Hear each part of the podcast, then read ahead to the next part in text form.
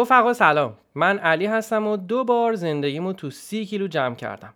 یه بار از ایران به ایتالیا و بار دیگه از ایتالیا به انگلیس. همیشه کنجکاو بودم داستانهای سی کیلویی آدمهای مهاجر رو بشنوم. پادکست سی کیلو جاییه که میرم سراغ این جور آدم و داستانها و تجربه های عجیب غریبشون رو تو غربت میشنوم و به گوش شما میرسونم. شما می‌تونید پادکست سی کیلو رو از تمام پلتفرم های پادگیر بشنوید و اگه فکر می‌کنید این داستان ها برای شما و یا دوستانتون مفید و جالب هستن ما رو به گوش دوستانتون برسونید.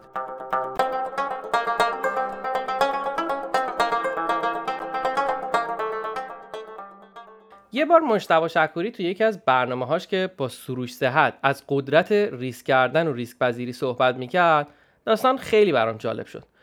اینطوری بود که ریسک کردن یک مهارت و اکتسابی نیست و هر فردی بر اساس تجربه و دانش خودش از کاری که می‌خواد انجام بده اون حد لازم از ریسک رو می‌کنه.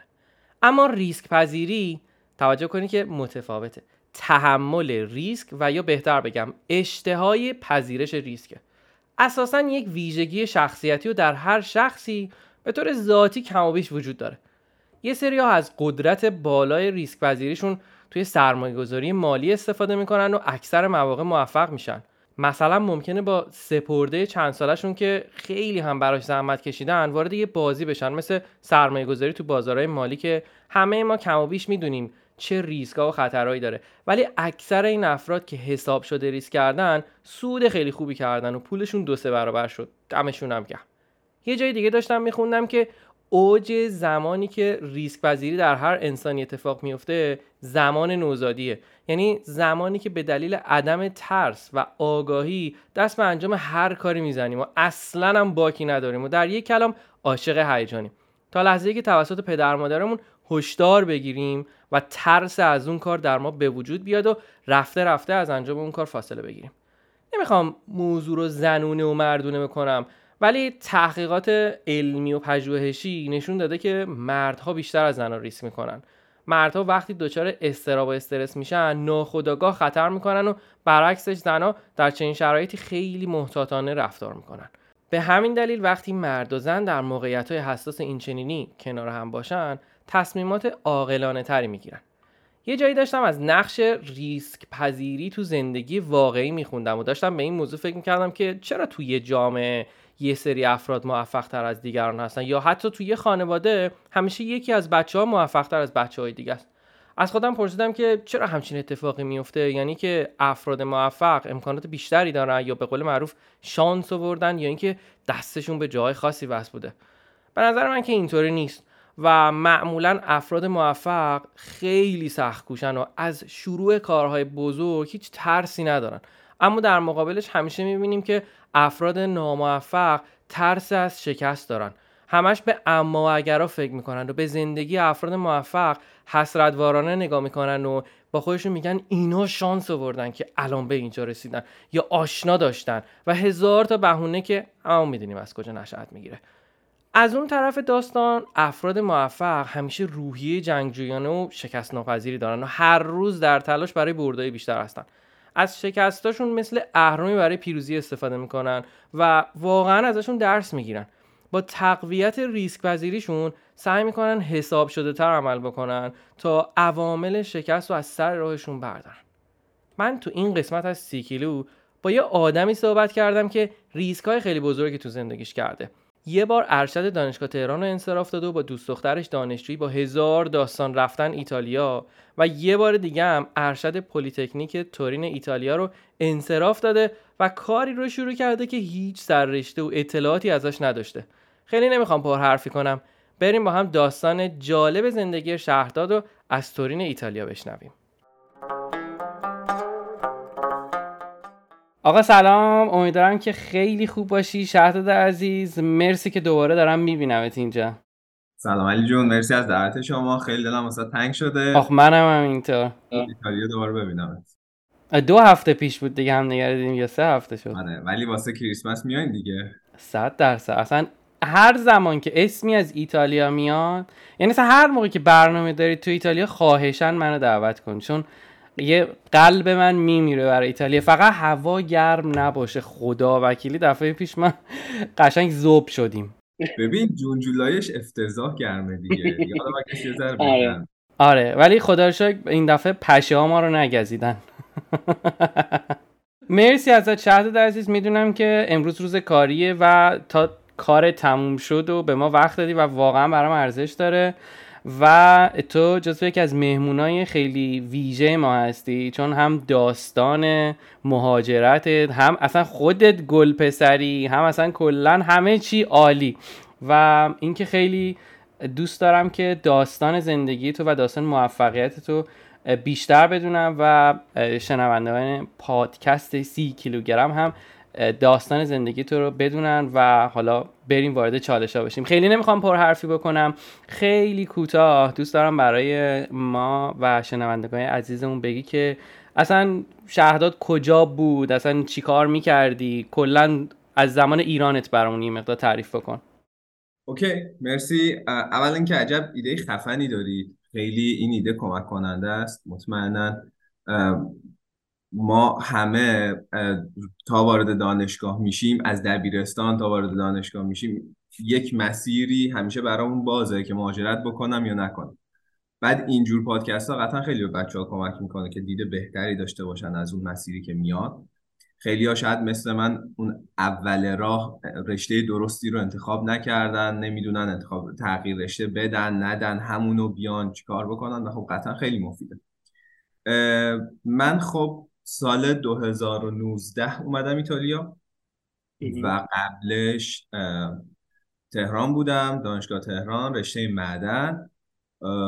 تازه خب من 18 سالگی از اصفهان اومده بودم تهران یعنی یه نیمچه مهاجرتی رو نیمچه 19 سالگی تجربه کردم که خب برا من خیلی سخت بود. شاید من تو مهاجرتم به اروپا اونقدر شرایط سختی رو تجربه نکردم که از اصفهان اومدم تهران. حالا شاید به خاطر سن کم بود به خاطر دانشگاه تهران بودنش بود یا حالا هر چیز.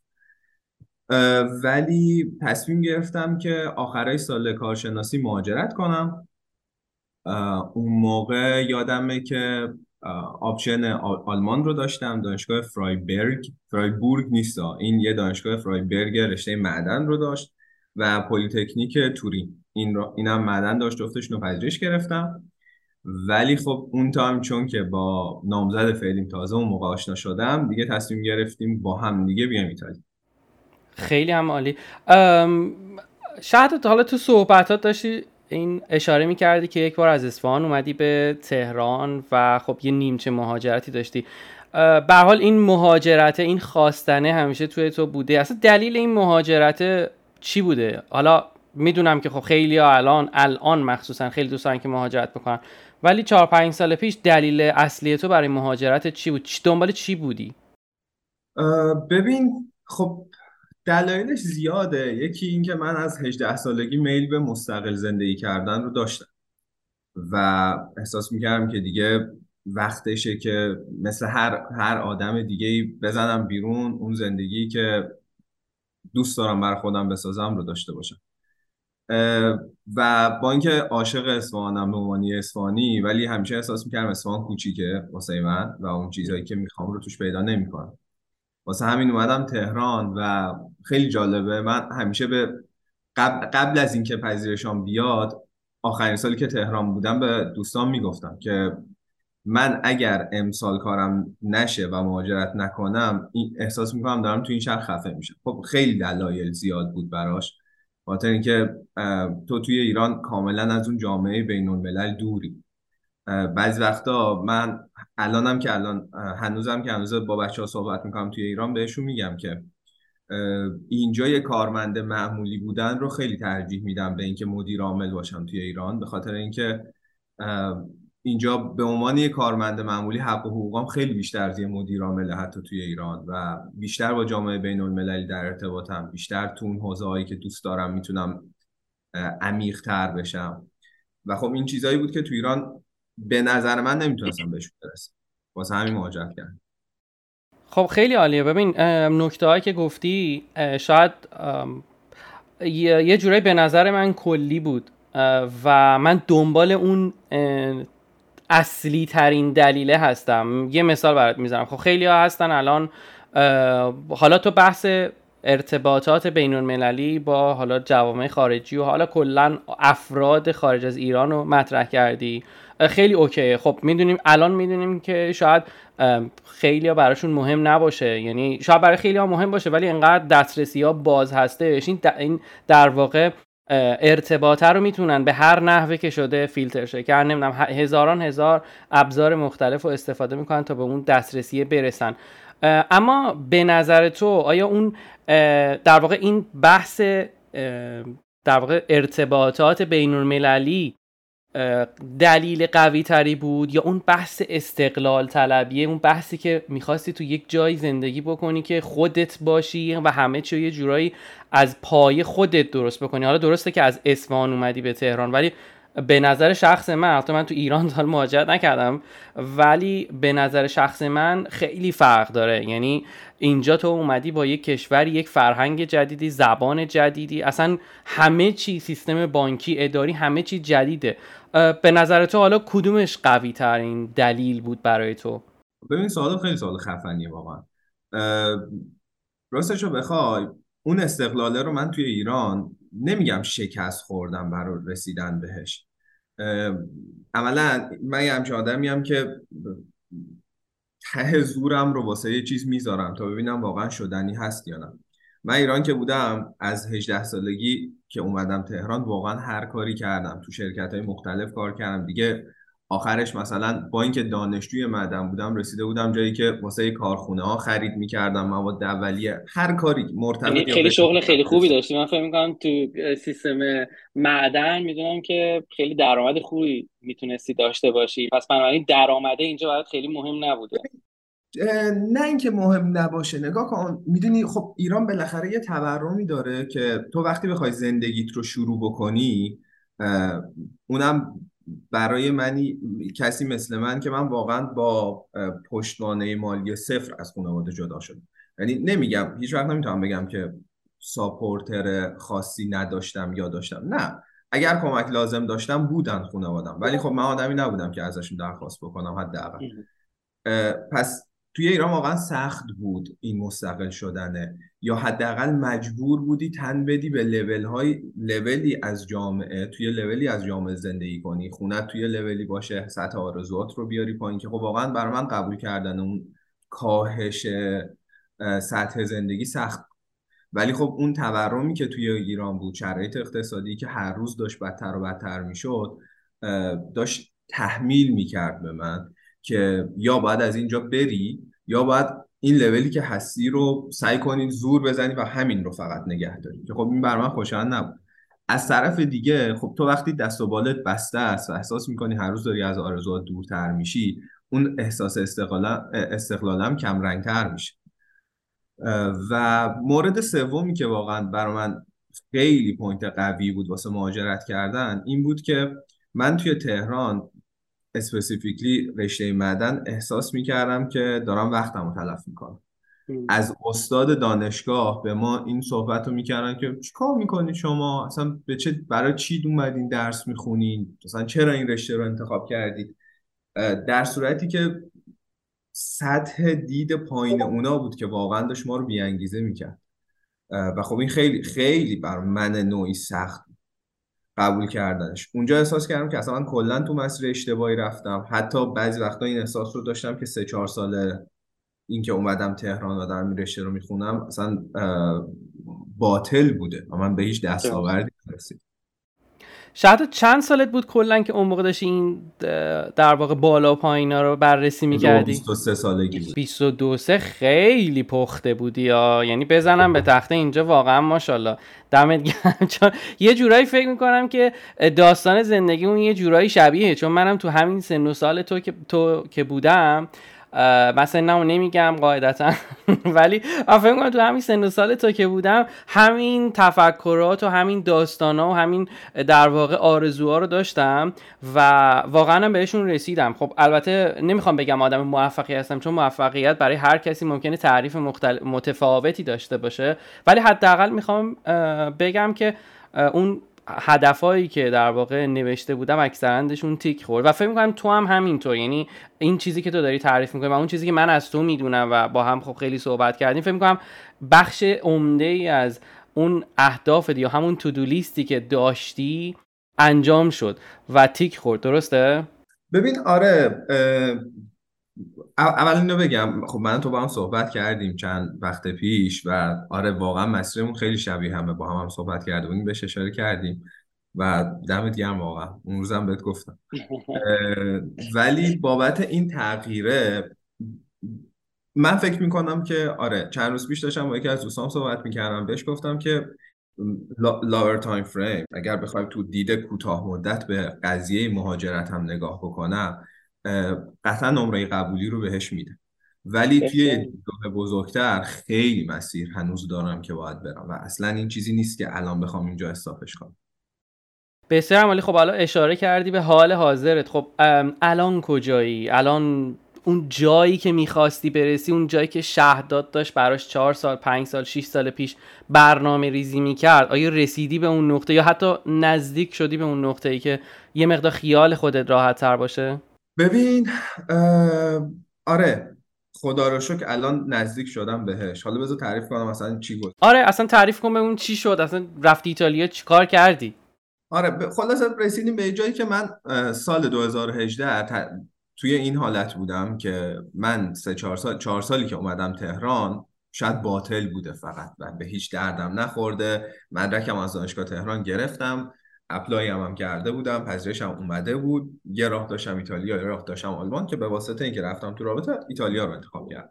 خب اولش که خیلی سخت بود چون که تو فامیل دوستا آشنایان همه اول بهم می‌گفتن برای چی ایتالیا؟ ایتالیا نمی‌دونم اقتصادش اقتصادش آره خب ببین آره من عاشق آمار رو رفتن search کردن و data در آوردن و اینا. من اون موقع به همه اینو می‌گفتم که آقا من بررسی کردم. نرخ رشد استارتاپ ها توی ایتالیا الان مثل فرانسه سال مثلا 2012 مثل آلمان سال 2008 الان رفتن به آلمان ریسکش بیشتر از اینه که بری ایتالیا. چون ایتالیا تو اون مسیریه که آلمان پنج سال پیش بود مثلا فرانسه 6 سال پیش بود. من می‌خوام برم از این هایپ استفاده کنم. خب قاعدتا اکثر مخصوصا حالا توی فامیل اکثر کسایی که اطراف ما هستن بیشتر اخبار رو توجه می‌کنن تا اون دیتا های واقعی. یه ذره اولش سخت بود چون باید توجیه می‌کردم. حتی واسه مامان بابام می‌گفتن که خب حالا برای چی ایتالیا؟ خب دلیل دومی هم که واقعا ایتالیا به درد من می‌خورد این بود که من هر چیزی که کار کرده بودم تو اون چند سال تهران رو سعی کردم یورو بکنم که خب از شانس من آخرین روزایی که می‌خواستم از ایران بیام یهو یورو از 4 5 تومن رفت 16 17 تومن. چه اسوانی بودی آره یعنی آره, آره. بعد دیگه همه رو یورو کردم و دیگه ما... یه ماشینم گرفته بودم اونم فروختم و دیگه همه رو آب کردی. آره دیگه اومدم ایتالیا. و خب ایتالیا بورس داشت واقعا. یعنی من من همین بورس طلایی. آره اون, اون چیزی که ایتالیا به من داد توی زندگی واقعا مملکت خودم به من نداد. اینجا حالا بعد من اومدم 2019 بود اومدم ایتالیا. خب که کرونا شد یعنی ما اصلا تا رفتیم دانشگاه دانشگاه بسته شد. ایتالیا هم اگه یادت باشه جزء کشورهایی بود که بدترین آمار کرونا آره. داشت. و اینا. خب کرونا شد و اونجا کرونا خیلی بد بود ولی برای من نوعی الان هر چیزی که دارم از کرونا. یعنی من شاید جزء معدود افراد باشه که می‌دونم کرونا خیلی ضربه زد به کل آدما ولی من هر وقت اسم کرونا رو میشنوم دیتاهای شخصی مثبت زیادی دارم. میشه بگی چرا؟ دلیلش چی بوده؟ ببین دو تا علت داشت. یکی اینکه کرونا که شد تعطیل شد. من توی اون تایم تعطیلی جرأت این رو پیدا کردم که برای اولین بار به خودم بگم چرا تو علاقت معدن نیست. تو از اول دوست داشتی یک سمت دیگه بری. من تز کارشناسیم رو چقدر جرأت می‌خواد. و آره و واقعا تصمیم پر ریسکی بود. حالا برات تعریف می‌کنم. من تز کارشناسیم رو توی معدن بر neural network برداشته بودم. یعنی استفاده از هوش مصنوعی برای اینکه پیش بینی کنی. حالا یک سری data ها رو توی field های معدنی. به خودم گفتم ببین تو تز کارشناسیت هم حتی توی این حیطه برداشتی و برو سمتش برو یاد بگیر. این یک part داستان بود. part دوم ایتالیا هر ماه داشت bonus می‌داد به واسطه کرونا. ما مثلا 400 آره. تا 500 تا اینا bonus می‌داد. خب سال 2019 بود و بیت کوین اتریوم اینا ارزون من هر چی bonus می‌گرفتم هر چی بورس می‌گرفتم میریختم توی اون market. از طرف دیگه روز و شب گذاشته بودم که یاد بگیرم. اصلا cryptocurrency چیه؟ بعد از cryptocurrency رفتم ببینم برنامه نویسی چیه یعنی من واقعا دیدگاهی راجع به برنامه نویسی نداشتم ولی از اون رسیده بودم به بعد داشتم شروع می‌کردم. خب یکی دو سال گذشت و یک سال گذشت نه دو سال یک سال گذشت و من هنوز که هنوزه در حد این بودم که آره حالا دارم دوره میگذرونم. هر کی از من می‌پرسید تغییر رشته می‌خوای بدی می‌خوای بری تو این field جدید یا نه تو field برنامه نویسی بهش می‌گفتم آره دارم دوره میگذرونم دارم دوره میگذرونم دارم می‌بینم دارم کتاب می‌خونم. ولی خب در اصل اون شجاعت چنج کردن موضوع رو نداشت تا اینکه دو سال از اون ماجرا رد شد و تابستون سال گذشته نه سال قبل. من دیگه شروع کردم به اپلای کردن واسه کار توی حوزه برنامه نویسی یعنی ببخشید ببخشید ببخشید من تو رو استاپت می‌کنم. یعنی که آقا شما اصلا هیچ تجربه کاری هیچ تجربه آکادمیکی تو زمینه برنامه نویسی و در واقع این داستان هایی که الان داری برای ما تعریف می‌کنی نداشتی؟ دانشجو بودی توی تورین دانشگاه پلیتکنیک داشتی درس میخوندی رشته معدن و انقدر جرأت داشتی و انقدر شجاع بودی که گفتی اونو ولش کن بیا برم دنبال یه چیزی که اصلا هیچ ایده ای راجبش نداری. یعنی واقعا همچین کاری کردی. آره دقیقا. ولی احساس می‌کردم که واقعا بهش علاقه دارم. اسم دقیق رشته هم می‌تونی بگی. اسم دقیق رشته رو بگو. اسم دقیق رشته معدن. اونی که تو تورین داشتی اونی که تو تورین داشتی میخوندی. ماین انوایرمنتال اصلا یعنی انقدر انقدر ببین من الان دو ساله دو ساله آره ببین نگاه کن. من 20 روز تا 30 روز رفتم دانشگاه. سال اول همه امتحانام پاس کردم. به خاطر اینکه می‌خواستم بورسمو نگه دارم. سال دوم هیچی نرفتم. یک سال سالی بود که خب کرونا هم بود همه جا تعطیل شده بود همه چی آنلاین شده بود و من داشتم سعی می کردم که از لحاظ مالی خودم رو یک ذره در حد 6 ماه 8 ماه تا یک سال secure کنم به واسطه cryptocurrency ها که توی اوج قیمتی خودشون بودن که بتونم ریسک کنم. خب؟ چون بالاخره ریسک علاوه بر اینکه تو باید واقعا همتش رو داشته باشی باید یه پشتوانه مالی هم داشته باشی تا بتونی 100 درصد 100 درصد. خلاصه رسید که من دو سه هزار تا توی سال 2019 بیشتر دو سه چهار هزار تا از ایتالیا بورس گرفته بودم. اون سه چهار هزار تا تبدیل شده بود به 16 هزار تا و اون 16 هزار تا رو تصمیم گرفتم که برم بذارم دستم بی خیال بشم چون دیگه بورس بهم نمی‌دادن. سال دوم امتحانامو پاس نکرده بودم. بورس بهم نمی‌دادم گفتم این رو می‌ذارم. خودم بودم و نام زدم واسه هزینه های ما دو نفر و رفتم یه خونه خوب گرفتم توی تورین که همه اون زمان به من گفتن که تو که کار نداری برای چی داری خونه می‌گیری؟ ایتالیا که کار نیست. ببین یه روزی بود من اینجا چه زن ناراحت کننده میشه. من هفت هزار دلار هفت تتر ضرر کردم.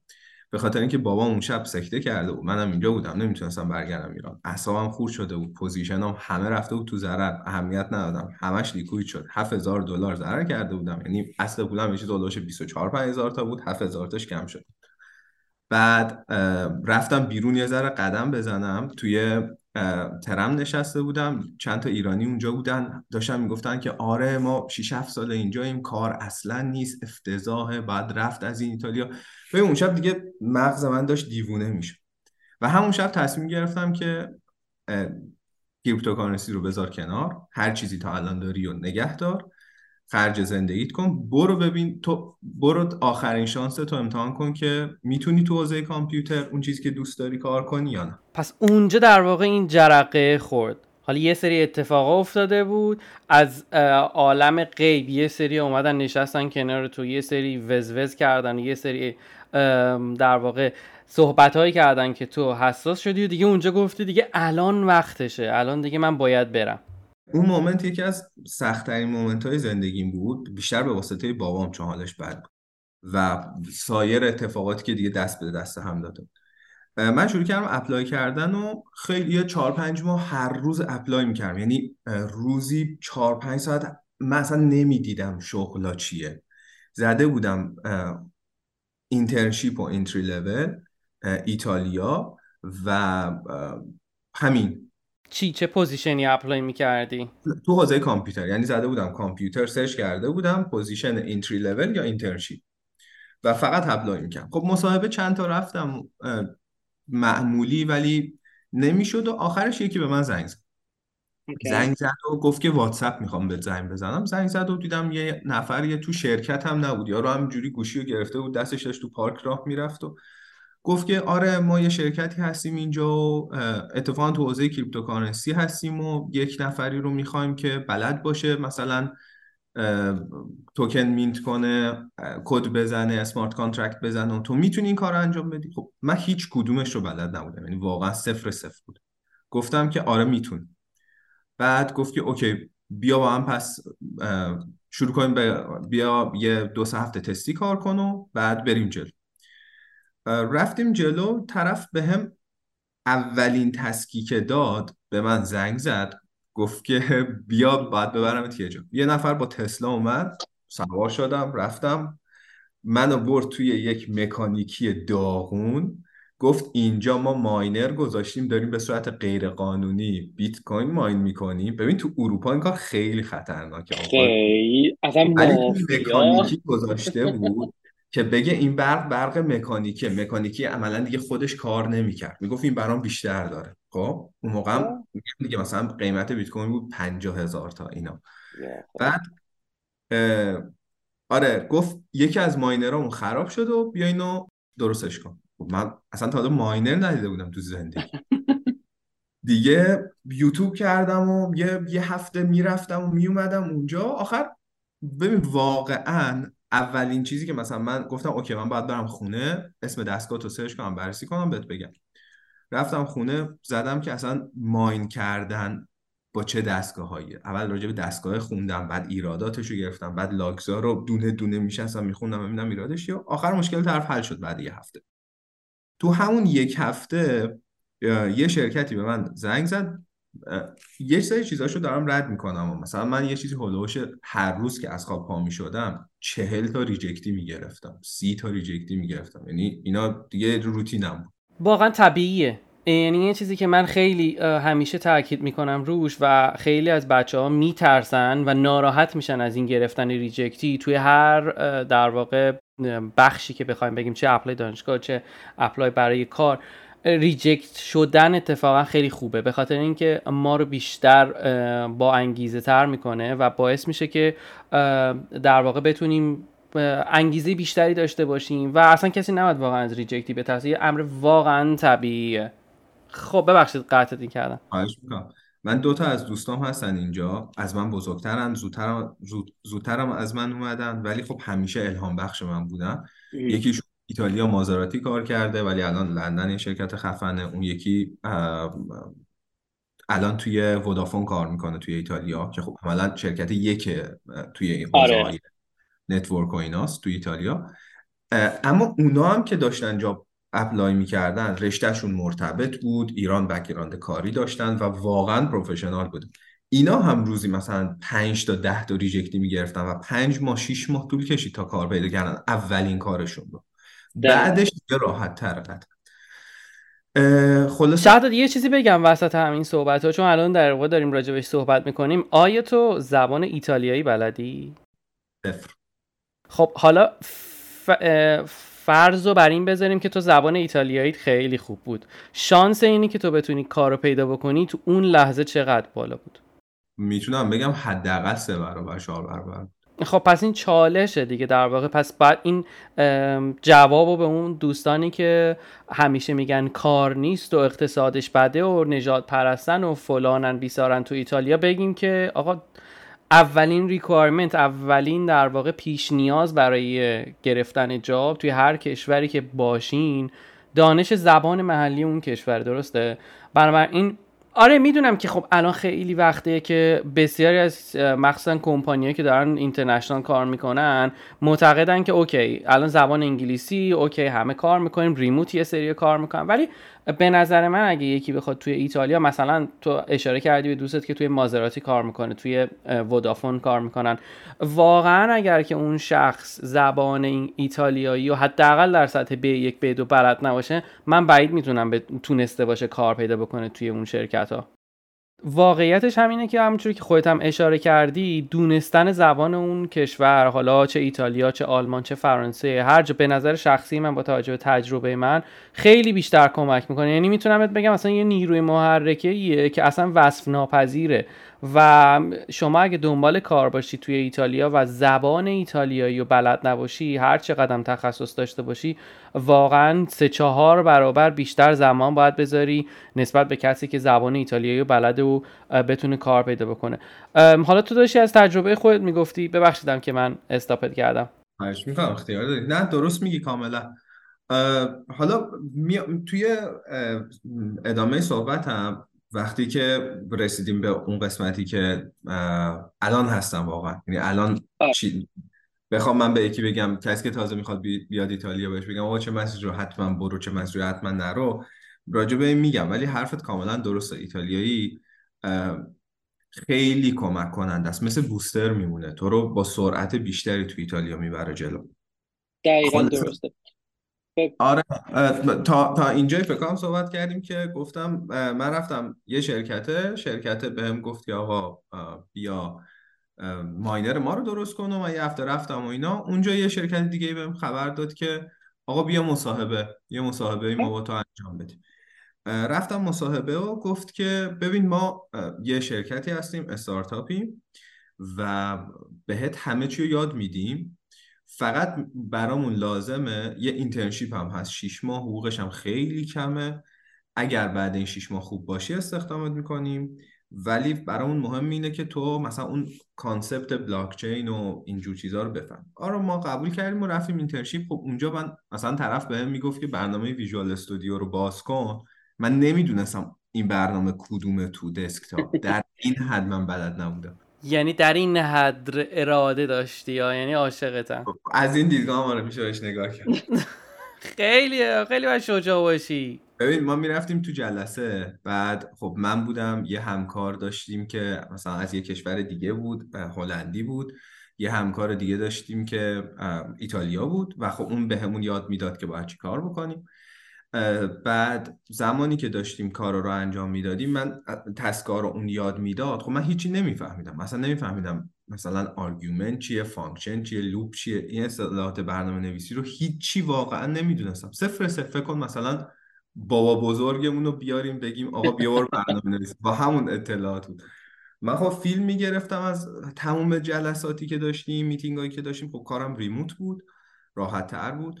فیلم می‌گرفتم شب تا صبح فیلم ها رو می‌دیدم و تو یوتیوب احتمالا در لحظه اگه ازت سوال میپرسیدن سری گوگل می‌کردی که آقا این چی میشه؟ دقیقا. من توی سه چهار ماه اول توی جلسات ببخشید ولی خیس عرق میشم از استرس که نکنه ازم چیزی بپرسن. واقعا نمی‌دونستم دیگه. بعد مثلا اینا فکر نمی‌کردن انقدر من صفرم. توی مصاحبه هم که داشتیم من همش سعی می‌کردم مسائل, مسائل رو ببرم سمت چیزایی که بلدم یا اون پروژه های دانشگاهی که انجام دادم توی این حوزه بلاکچین. یه دونه تستم از همون گرفتم خب موقع چت نبود و گوگل کردم و اون کدا رو پیدا کردم و براشون copy paste کردم عملا.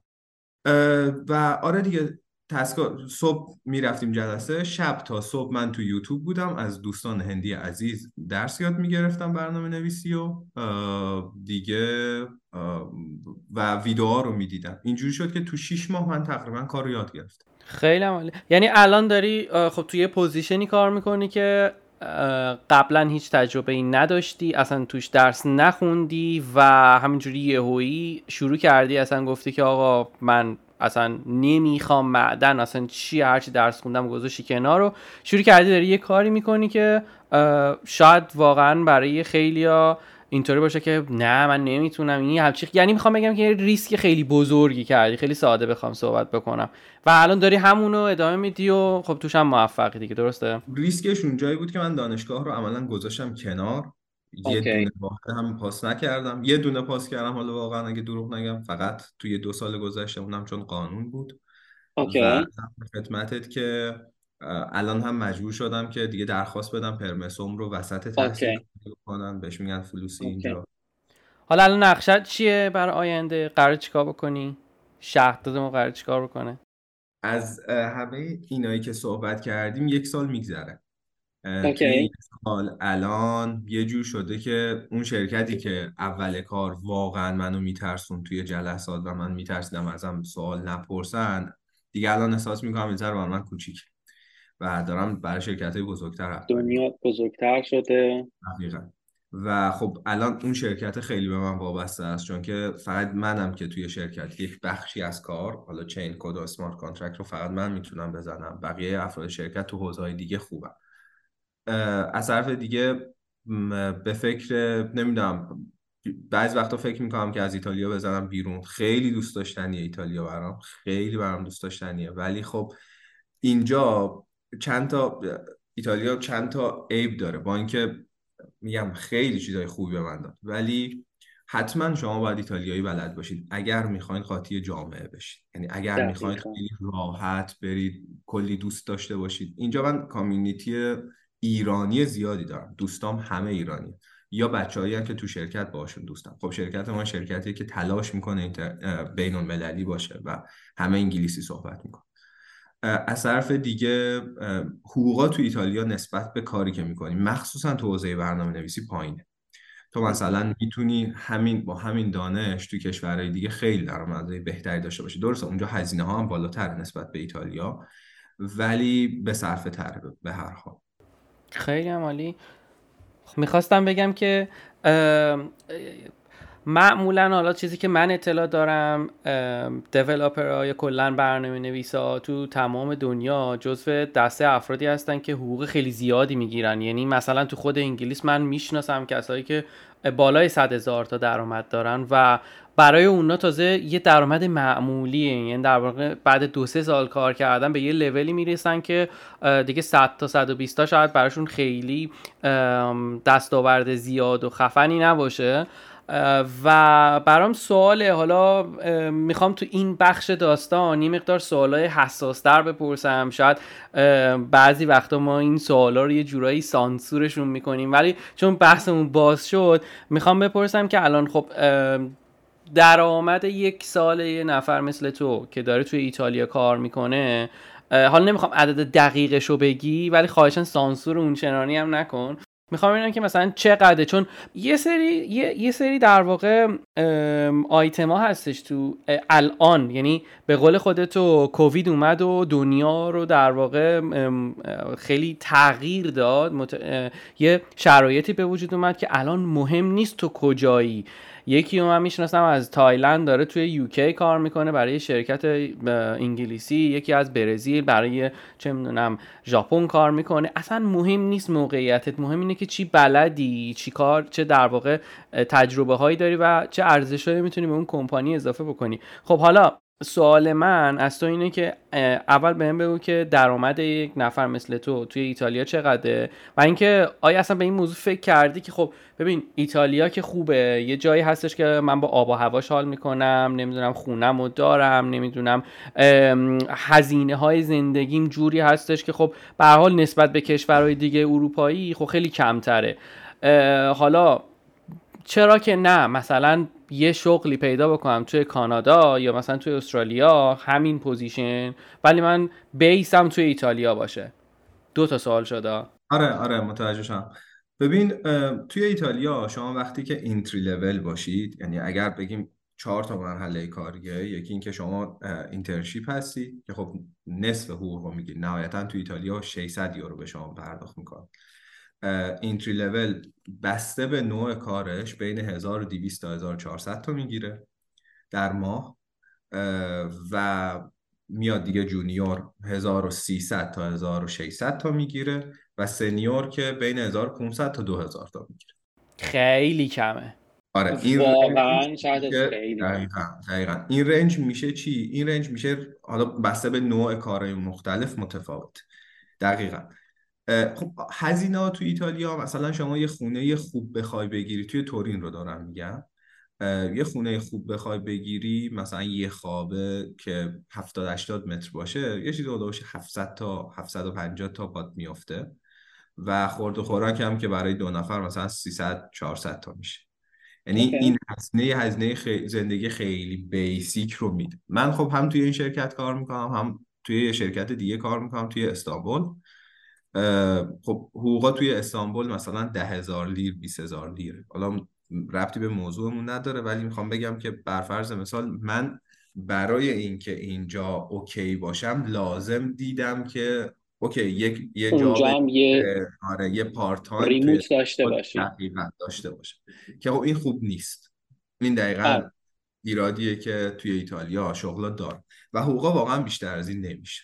واقعا نمیشه. اینکه یا شاید تک و توک یک شرکتی حالا پیدا بشه ولی به صورت معمول واقعا بیشتر از نمیشه.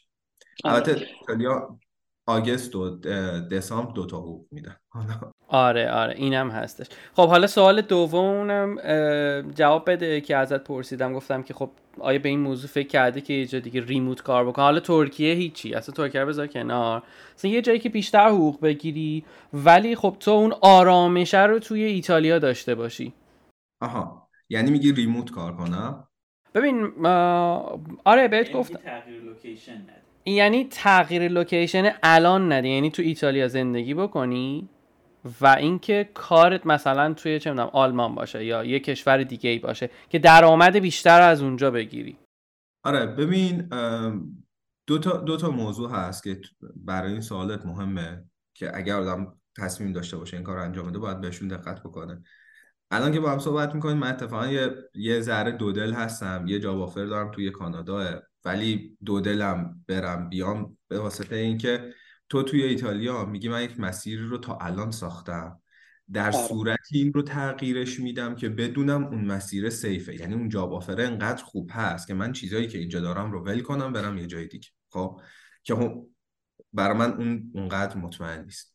ولی اگر تو بخوای ایتالیا بمونی و مثلا توی با یه شرکت انگلیسی یا نمی‌دونم سوئیسی دارم جایی رو میگم که حقوقاش نسبت به ایتالیا خیلی بالاست. هلند یا کانادا کار بکنی یه چیزی که خیلی مهمه اینه که توی ایتالیا بحث مالیات و بوروکراسی اداری زیاد جواب مشخص نداره. یعنی هر کسی یه حرف می‌زنه. تنها کاری که باید بایستی انجام بدی اینه که قوانین مربوط به بوروکراسی اداری رو رعایت بکنی. اگر این رو بتونی از پسش بر بیای پرفکت میشه. تو توی ایتالیا زندگی کنی هزینه خیلی پایینه آب و هوا پرفکته خوشگل همه جا خوشمزه ترین غذاهای اروپا رو اینجا داره. مردمش باحالن و کافیه یه ذره ایتالیایی بلد باشی. هر شب برنامه هست ولی داستان اینه که آره دیگه اون داستانهای مالیات و بوروکراسی خیلی هم ازت ممنونم. خب حالا که تو بخش سوالات حساسمون هستیم و چون خودت هم اشاره کردی من می‌دونم که به حال تو با نامزدت اومدی و اصلا از قبل با هم پلن کردین و توی ناخودآگاه من اینطوریه که خب وقتی دو نفر می‌خوان مهاجرت بکنن یه مقدار مسئولیت ها بیشتر میشه یه مقدار قضیه جدیتر و حساستر میشه. مخصوصا برای یه جایی مثل ایتالیا که شاید اون دفعه داشتیم صحبت می‌کردیم من بهت گفتم که اگه خاطرت باشه گفتم این انگلیس یکی از در واقع محبوب ترین کشورها برای ویزای تحصیلیه. به این خاطر که همزمان ویزای همراه میده. یعنی شما همسر و فرزند زیر 18 سال هر چقدر که داشته باشی یعنی حالا یه دونه همسر و چند تا فرزند رو می‌تونستی با هم دیگه همزمان ویزا بگیرین بیاین. و لازم نبود که مثلا حالا اونا مدرک زبان داشته باشن. خب خیلی این کار کردن و مهاجرت کردن و به حال خانوادگی اومدن. در واقع از این مسیر استفاده کردن. ایتالیا رو تا جایی که من می‌دونم و تا جایی که شرایط هنوز تغییر نکرده اینطوریه که تو اگه می‌خوای با همسرت بیای نمی‌تونی ویزای همراه داشته باشی. یعنی نمیدن. و معمولا بچه ها کاری که می‌کنن اینطوریه که هر جفتشون برای ویزای تحصیلی اقدام می‌کنن. حالا نکته اصلی که همیشه برای من سوال بود از زوجا اینه که خب ببین شما یه ریسک خیلی بزرگی کردین. یعنی اینطوری بوده که شما جفتتون با هم می‌خواستین مهاجرت بکنین. حالا سوای از اینکه خانواده هاتون به حال شاید یک مخالفت هایی داشتن اما خودتونم وارد یک ریسک بزرگی شدین که این در واقع مسیر رو دو برابر شاید سخت کرد که نمی‌دونستین که آیا به جفتتون پذیرش میدن آیا تو یک شهر پذیرش می‌گیرین آیا اصلا توی در واقع پروسه ای که هستین ممکنه یکی پشیمون بشه؟ اصلا ممکنه جفتتون پذیرش بگیرین توی یه شهر در واقع توی یه دانشگاه ولی به یکیتون ویزا بدن به یکیتون ویزا ندن. یه مقدار می‌خواستم از این موضوع برام توضیح بدی. یعنی بگی که آقا اون حسی که داشتی اون شرایطی که بود اون زمان چطوری بود؟ ببین خیلی سخته. اون شیش ماهی که منتظر جواب پذیرش هستی و بعدش ویزا و بعدش اومدن یکی از سختترین قسمت های رابطه است که خیلی صبر و عشق و علاقه میطلبه. یعنی اگر مطمئن آدم نباشه به طرف مقابلش مطمئن نباشه که واقعا می‌خواد این کار رو انجام بده خیلی سخت میشه. من اولین پذیرشم که اومد مثبت بود. بقیه تا ته منفی توی ایتالیا دارم آره بقیه reject هم کردن. اولیه که می‌خواستم Polito مثبت بود بقیه منفی. پرنیان برعکس بود. من مثبت هم اومده بود پرنیان reject reject reject reject و من بهش نمی‌گفتم. دست من بود ایمیلا اون نمی‌تونست اون استرس می‌گرفت من بهش نمی‌گفتم. و دیگه یه جایی یه سری چیزایی داشت reject می‌شد که من می‌گفتم خب دیگه ما چیکار می‌خوایم بکنیم؟ گفتم میرم مثلا دانشگاه های لول پایین تر رو apply می‌کنم فعلا فقط بریم ببینیم حالا بعد اونجا چیکار می‌کنم. تا اینکه آخرین بخش آخرین دانشگاهش مثبت شد. و ولی داستان اینجوری شد که من تورین بودم اون پادووا کاملا متفاوت. بعد ما رفتیم برای مرحله ویزا. خب ویزا خدا رو شکر okay شد. من به شخص خودم اگر ویزا نمی گرفتم سرباز بودم. چون از دانشگاه انصراف داده بودم ارشد رو. و ما برگ سبز سربازی گرفته بودم. خب یه همچین ریسکی کرده ما اومدیم ایتالیا. با پرواز با هم دیگه اومدیم توی مال... توی میلانو چنتراله. خدافز خدافز پرنیان رفت با من اومدم تورین و شیش ماه بعد واقعا هم دیگه دیدیم. تو اون شیش ماه اول نمی‌تونستیم هم دیگه رو تا خونه پیدا کنیم هر کسی قرارداد ببنده پرمسوشو بفرسته پرم... کیتو بگیر از اینجور کار. شیش ماه بعدم که اما دیدیم کرونا شد. و اون یک سال یعنی شیش ماه قبل از مهاجرت اومدن به ایتالیا جدا شدن و تا شیش ماه هم دیگر رو دیدن واقعا ضربه زد به رابطه ما. خیلی زیاد. خیلی سخت بود مدیریت کردنش. و اگه یکی می‌خواد این کار رو انجام بده بدونه که اصلا کار آسون نیست. خیلی سخت. و ما بعدا که شرایطمون استیبل تر شد یعنی تونستیم دو سه سال بعدش خونه بگیریم با هم زندگی کنیم زندگیمون رو اینجا بسازیم یه پنج شیش ماه طول کشید تا سختی های اون دوران رو تونستیم با تراپی و صحبت کردن و اینجور چیزا حل بکنیم. انقدر تاثیر گذار خیلی. آره می‌فهمم. دادا تو همه اینا رو گفتی؟ یه سالی هم من خودم داشتم که آقا اون جاهایی که فکر می‌کنی تو کل این داستانه شانس محض آوردی. یعنی اصلا هیچ ربطی به خلاقیت و اینا نداشته. واقعا شانس آوردی. اونجاها کجاست؟ مثلا می‌خوای بگی که نمی‌دونم support خانواده رو داشتم یه پولی یه جای به هم رسید. یا مثل همین داستان کرونا یا ویزای پرنیان. اونجا که اصلا تحت کنترل تو نبوده و فقط شانس باعث شده که به اینجا برسی. اون شانس هم بگو. okay okay الان بگم؟ بگو بگو. ببین دو سه جا خیلی من شانس آوردم. یکی اینکه روزی که رفتم مصاحبه توی ترجمه مدارکم سن منو از بابام بیشتر زده بود. یعنی انگار من از بابام بزرگترم و آفیسر اینو دید. گفت خب مدارکت اشتباس با مثلا مصاحبه رو تمام کرده گفت برو. من, مطمئن بودم ریجکت میشه. ولی ویزا گرفت. واقعا شانس آوردم. بار دومش اونجایی بود که خب من و پرنیان عملا صفر شده بودیم. اون پولی که با خودمون آورده بودیم چون هم اون هرچی کار کرده بود آورده بود هم من هرچی کار کرده بودم آورده بودم. و اونقدر حالا پول زیادی از خانواده نگرفته بود ولی خب شانسی که آوردیم این بود که hype cryptocurrency بود. و اون واقعا ما رو نجات داد. ترکیب آره. کرونا بونسا و cryp- cryptocurrency. و سومیش هم اونجایی بود که من دل رو زدم به دریا با هیچ background ی بدون هیچ certificate ی. ببین مثلا بچه ها که می‌خوان برن شغل برنامه نویسی میرن چهار تا دوره می‌بینن certificate میگیرن من هیچی نداشتم. و فقط apply می‌کردم می‌رفتم تو مصاحبه خودم نشون بدم. و اونجا شرکتی که الان کار می‌کنم پیدا کردم و اونا مثلا دمشون گرم واقعا. گفتن okay ما شیش ماه بهت پول خیلی کم میدیم ولی در عوضش بهت یاد میدیم که کار چجوریه و بعدش باید قرارداد میبندیم. پس یه جمعبندی بخوام بکنم شهرداد قصه ما یه آدمی اهل ریسکیه و هم با قلبش رفت جلو هم با مغزش و عقلش. و در کنارش هم که با وجود این که یه سری مشکلات بهش خورد و حالا این رابطه و دوری و خانواده و مشکلات مالی و کرونا هیچ وقت کم نیاورد. و همیشه سعی کرد که پرقدرت بره جلو و از این مشکلات و از این شرایط درس بگیره و همشون رو استفاده بکنه بیاد توی زندگی خودش و همین مسیر رو بره جلو. اگه جای اشتباه گفتم تو لطفا منو درست بکن. خودم که می‌کنم. انتظاری نداشتم.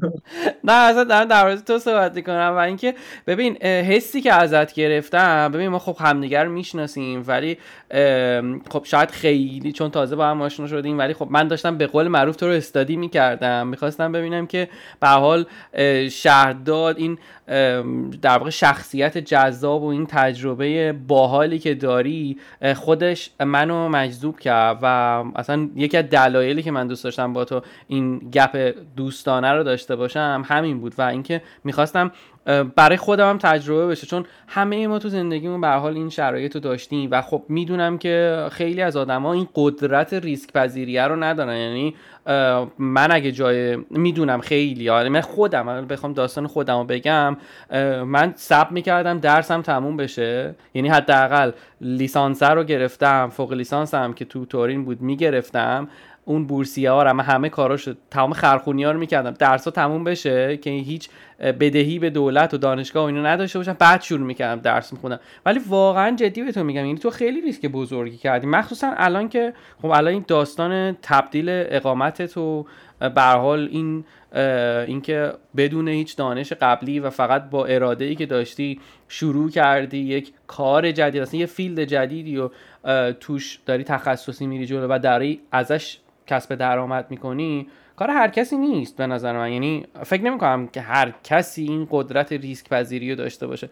پس یه جورایی می‌تونیم بهت بگیم که این ریسک قدرت ریسک پذیری تو یه جورایی اون شانس و اون خلاقیت تو بوده و یه جورایی راز کار تو بوده. آره ببین خب دمت گرم اول. واقعا خیلی شنیدن این جملات از زبون تو که خودت یه مسیر خفنی رو اومدی واقعا خیلی جذاب. ببین اه، شهرداد من اصلا ازت تعریف نکردم و یعنی فکر نکنید دارم ازت تعریف می‌کنم من واقعیت ها رو گفتم. یعنی دوستا و اطرافیان من می‌دونم من خیلی آدم direct یم یعنی واقعیت ها رو میگم. و به نظر من کار خیلی خفنی کردی. واقعا کمتر کسی این کار می‌کنه. ببین من همیشه به بچه ها میگم که آره خیلی همه کسایی که می‌بینم توی ایتالیا سر یه کار خفنن و دارن از کاری که می‌کنن از position کاری که دارن لذت می‌برن همشون هیچ وقت نیومدن بگن ایتالیا که فلانه کاش می‌رفتم فلان جا کاش نه اونا همه آره. الان چی دارن و چی می‌تونن و چه مسیر رو می‌تونن برن و توش بهترین باشن. چیزی که هست اینه که مثلا یه جایی یه جایی از کار من گفتی که من جا- اگه جای من بودی درس تو اول تمام می‌کردی. خب من اونجا داشتم داده ها رو میخوندم و می‌دیدم که ایتالیا داره یک تلاش زیادی می‌کنه که بعد از دوره کرونا الان که کرونا دیگه واکسن ها رو زده شرکت هایی که دو سال استارتاپ ها رو هولد کرده بودن یهو می‌خواستن نیرو بگیرن. و من اگر می‌خواستم که درسم رو اول تموم کنم اون هایپ 6 7 ماهه‌ای که همه شرکت ها نیرو می‌خواستن بعد از کرونا رو از دست می‌داد. واسه همین دیگه گفتم درس مهم نیست و دیگه خیلی هم عالی. دیگه داریم می‌رسیم به بخش آخر داستانمون. فقط اینکه به عنوان سوال آخر چیزی هستش که بخوای بگی که نگفته باشی؟ من فقط می‌خوام به بچه بگم که هر کسی که خواست بیاد ایتالیا و خواست با پارتنرش بیاد اینو بدونه که یک لطفا ایتالیایی یاد بگیرید. و اگر ایتالیایی بلد نیستید سعی بکنید که تو اون پنج شیش ماه اول مهاجرتتون یاد یاد بگیرید. بگیرید. بعدش اصلا وقت نمی کنید دیگه. آره واقعا درگیر درس و زندگی و اینا میشن دیگه. هیچ وقت اون قدری که باید براش تلاش نمی‌کنن و وقت نمی‌ذارن. و اینکه اگر فکر می‌کنید ته ذهنتون شما واسه یه کار دیگه ساخته شدید حتما برید سراغش. زمین برید. زمان عوض میشه و شما توی اون مسیر میافتید. خیلی. پس یه جنبندی کلی بخوام بکنم. یک ریسک پذیر باشیم. دو اینکه زبان بخونیم. یعنی واقعا هر زبان هر کشوری که میریم این دوتا رو داشته باشیم و دنبال آرزوی شخصیمون هم بریم دیگه. چرا که نه؟ مگه چند بار زنده ایم؟ مرسی شهداد عزیز خیلی دوستت دارم. امیدوارم که دوباره به زودی توی ایتالیا ببینمت. ممنون که وقت گذاشتی و برات بهترینا رو آرزو می‌کنم. تا یه سی کیلوگرم دیگه. عزیزی خدافظ. مرسی. مرسی. خدافظ دوست دارم خدافظ خدافظ آقا دمتون گرم.